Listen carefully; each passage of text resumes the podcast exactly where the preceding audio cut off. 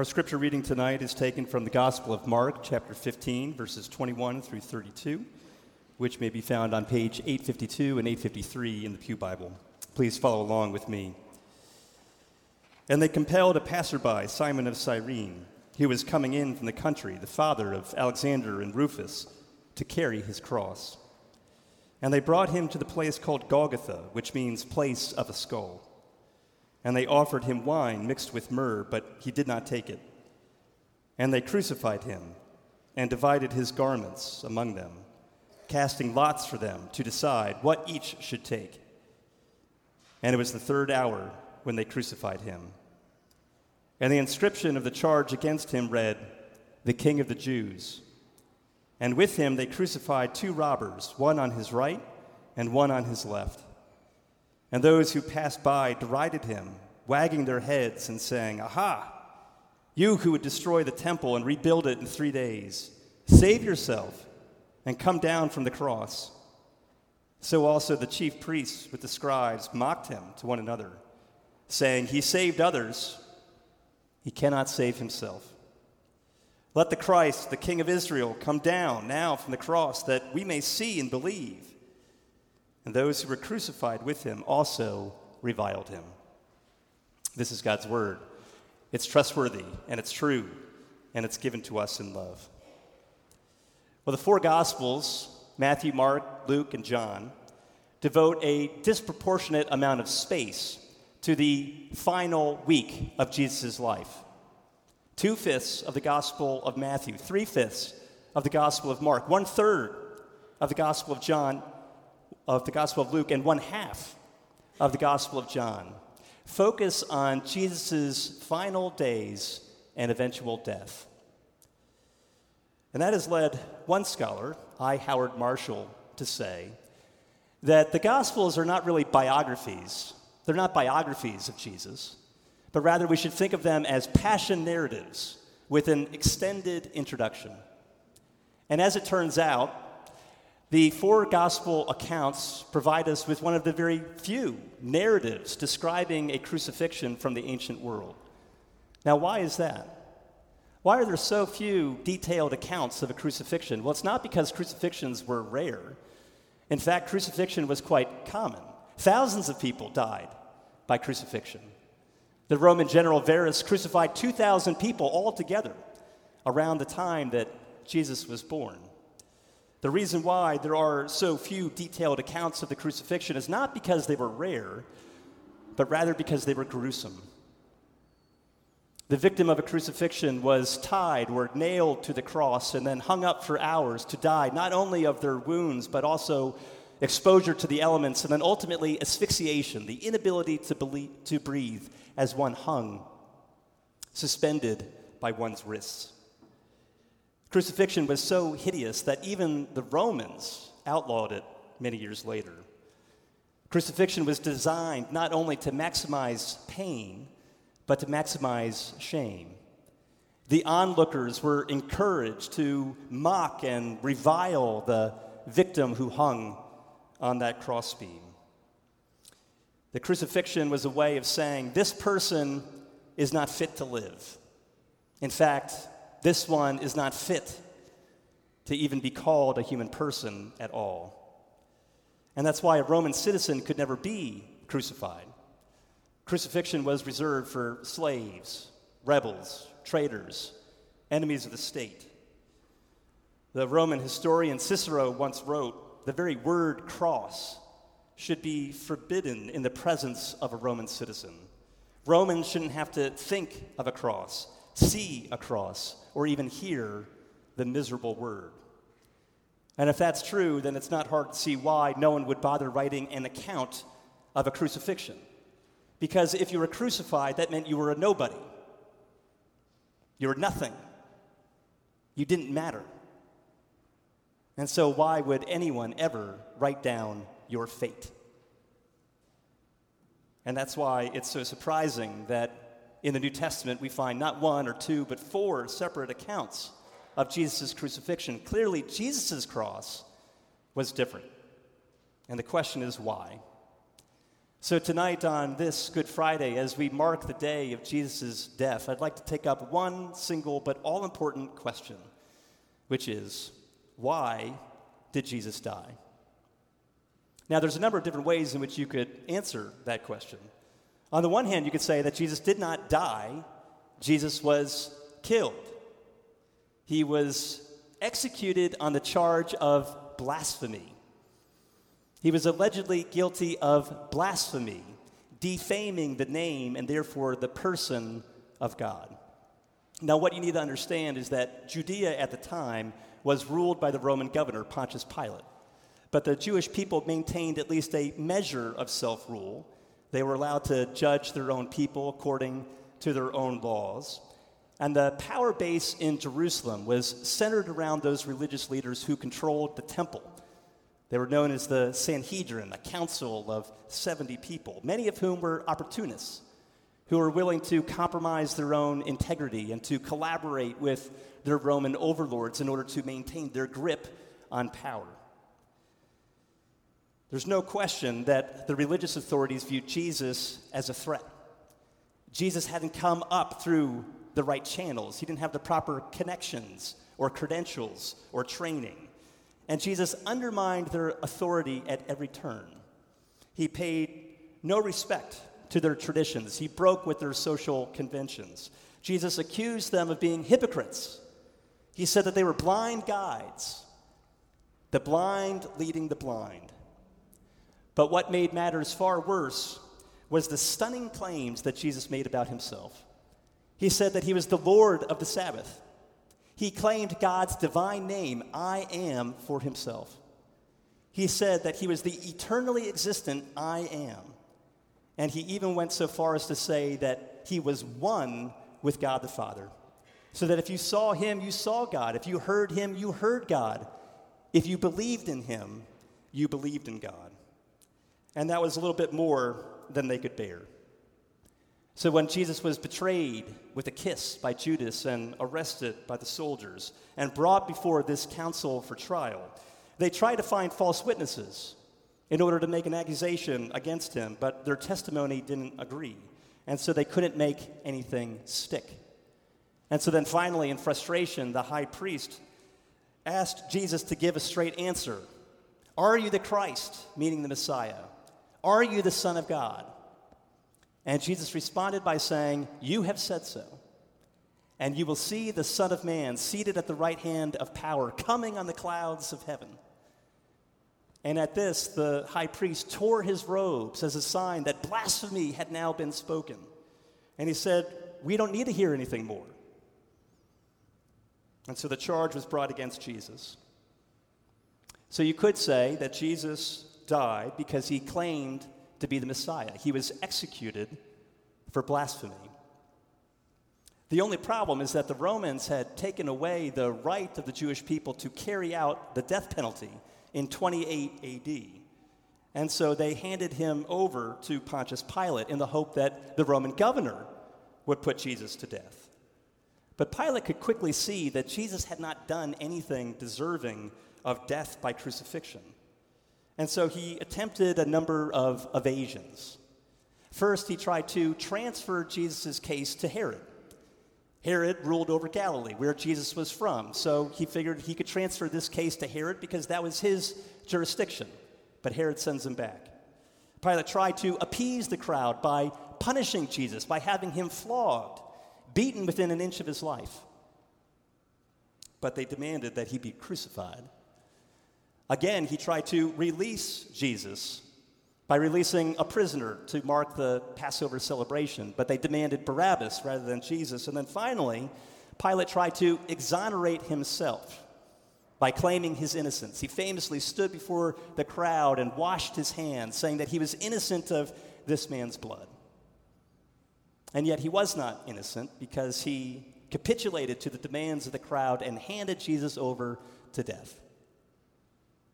Pilate wanted to release Jesus, but he also wanted to satisfy the crowd, and the crowd won. Because they said, if you let this man live, you are no friend of Caesar. And that's what clinched it. Jesus claimed to be the king of the Jews, although he was a king unlike any the world had ever seen. And they argued anyone who claims to be a king has made himself an enemy of Caesar. So you could say that Jesus died because he claimed to be a king, and he was executed as an enemy of the state. So, from a strictly historical point of view, Jesus was charged with a religious crime by the religious court. He was charged with blasphemy.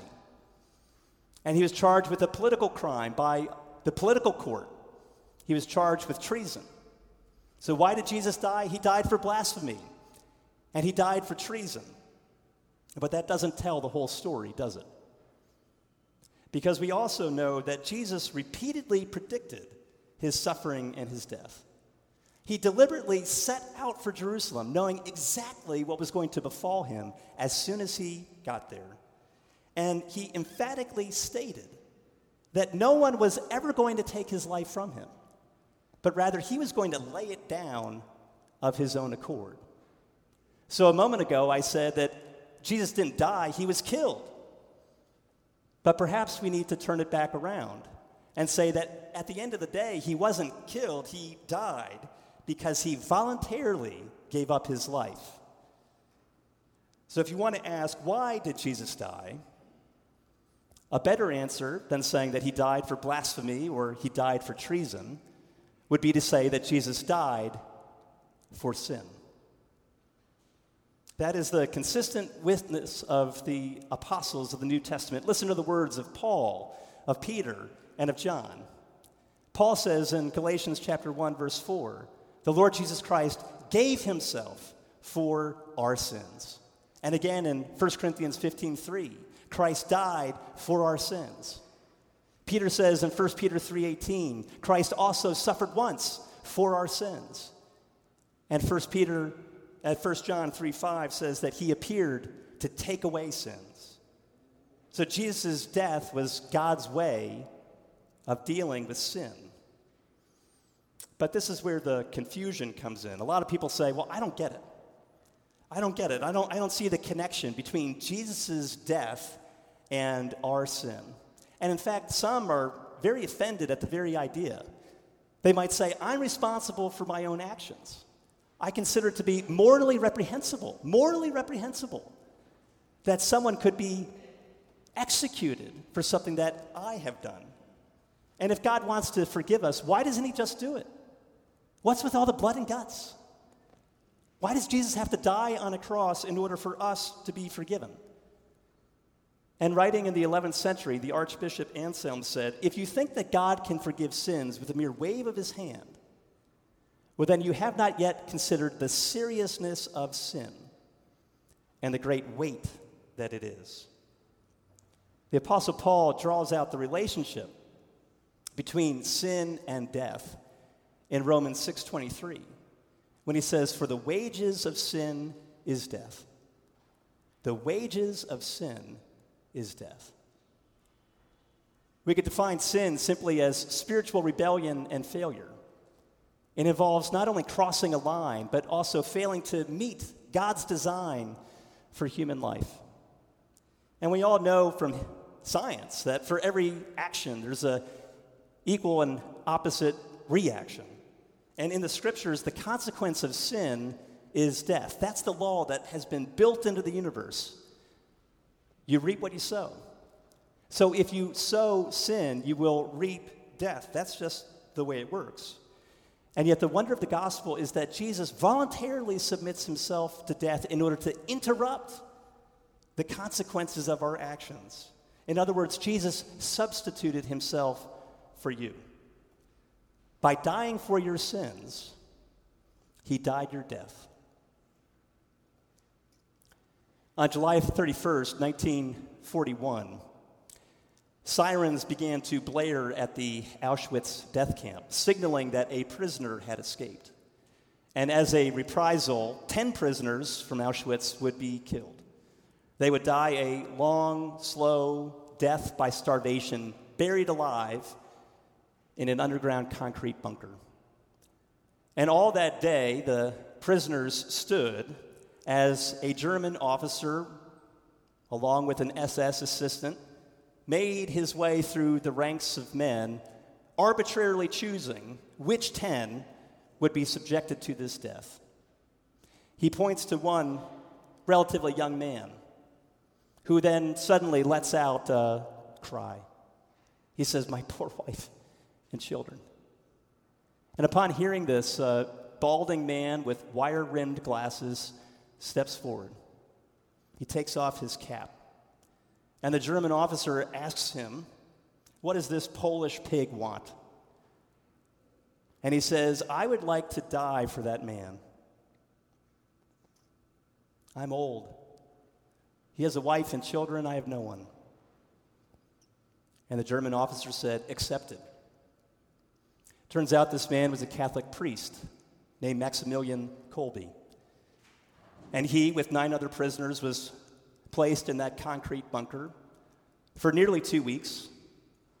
And they did not tear into one another like cannibals, which might have been expected, but rather, for the better part of those two weeks, those ten men sang psalms and prayed together, lying naked on the floor.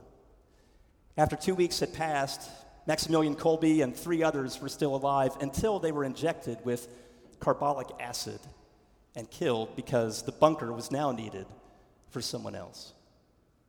But you see what Kolbe said to that young father that day? He said, My life for yours. And that is what Jesus says to you from the cross My life for yours. On the cross, Jesus took your place. He bore your sins. He died your death as your substitute. On the cross, God Himself substitutes Himself for you in order to interrupt the consequences of your actions. Paul explains this divine exchange in 2 Corinthians 5:17. In effect, Jesus became sin with your sin and died so that you might become righteous with his righteousness and live. And this divine exchange is at the very heart of the gospel. Substitution lies at the heart of both sin and salvation. The British pastor John Stott once put it like this The concept of substitution may be said then to lie at the heart of both sin and salvation. For the essence of sin is man substituting himself for God while the essence of salvation is God substituting himself for man. Man asserts himself against God and puts himself where only God deserves to be. And God sacrifices himself for man and puts himself where man deserves to be. A moment ago, we sang, Were you there when they crucified my Lord? And though we may not have been there physically, we were there because we were responsible. Yes, the high priest and the members of that council were, were responsible for putting to Jesus to death for blasphemy. And yes, Pontius Pilate was responsible together with his soldiers for putting Jesus to death for treason. But we were also responsible for putting him to death for our sin, which is why we also sing in another hymn it was my sin that held him there until it was accomplished. So perhaps the truest thing to say is he didn't die for blasphemy or for treason, but for sin. And yet, even that doesn't go quite far enough. There's a way of looking at the cross that might suggest that you could pit the Father and the Son against one another. Some might say, well, it seems as if Jesus is nothing but a innocent victim of the Father's anger. In which case, the cross is nothing but a case of what some have called divine child abuse. Or there's others who might say it seems as if Jesus is trying to bend the reluctant will of his Father in order to encourage him to show loving mercy when otherwise he would be opposed to doing so. But no, we must not drive a wedge between the Father and the Son. We must not speak of the Father punishing the Son. For the Father is not punishing Jesus, he is condemning sin. And we must not speak of Jesus trying to persuade the Father to get the Father to do something he doesn't want to do. No, the Father and the Son are united, united. in their mission to save. Paul puts it like this in 2 Corinthians 5:19, in Christ God was reconciling the world to himself. And on the cross it is God, the triune God, who substitutes himself for us. Jesus is the one who bears the suffering and the death in accordance with the Father's will, but they are united in their mission to save. So, what is the heart of the gospel?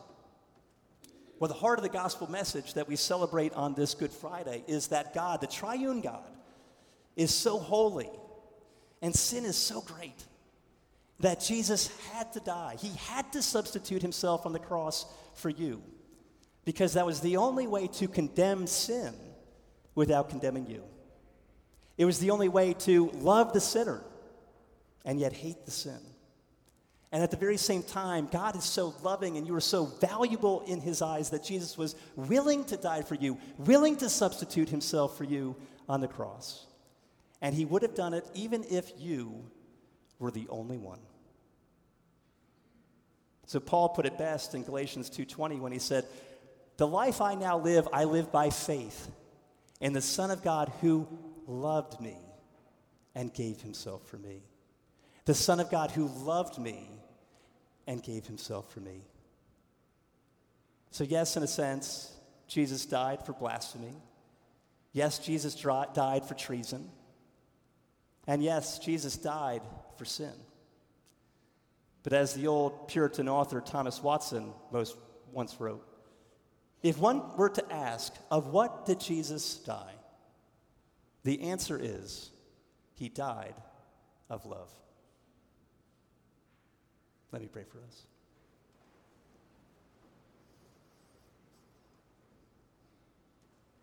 Father God, we thank you for the wonder of the cross, that Jesus took our place, bore our sins, died our death, substituted himself for us so that we might live.